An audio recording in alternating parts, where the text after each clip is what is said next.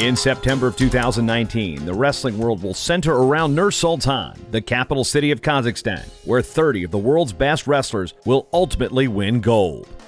Who are the ones to watch? Why do some names look familiar? Get a crash course in international wrestling with the countdown to Nur Sultan. Developed by TrackWrestling.com, it's 100 days of wrestling's best. 81 days to the World Championships in Nur Sultan, Kazakhstan today. We feature the Russian Federation's Akhmed Gadzhimagomedov, ranked number three at the world in men's freestyle at 79 kilos. If you take out the 13 0 loss to Kyle Dake in the semifinals of last year's World Championships, Gadzhimagomedov outscored his opponents by a combined 27 2 on his way to a bronze medal.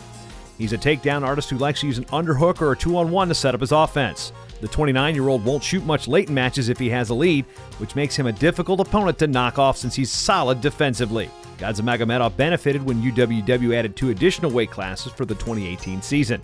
He wrestled at 74 kilos prior to 2018 and did not qualify for a world championship at any level, although he's a five time Yarygin champion.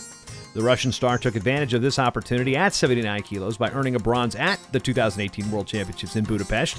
Gadzhimagomedov won every tournament he entered prior to the Worlds, including a title at the prestigious Ivan Yarygin Grand Prix, where he beat Kyle Dake in the finals, one of his five Yarygin titles as mentioned earlier. Already in 2019, Gadzhimagomedov has placed second at the European Championships in April, but he suffered an apparent knee injury in the semifinals and did not wrestle in the finals. The countdown to Nur Sultan is brought to you by Defense Soap. Defend what you have built.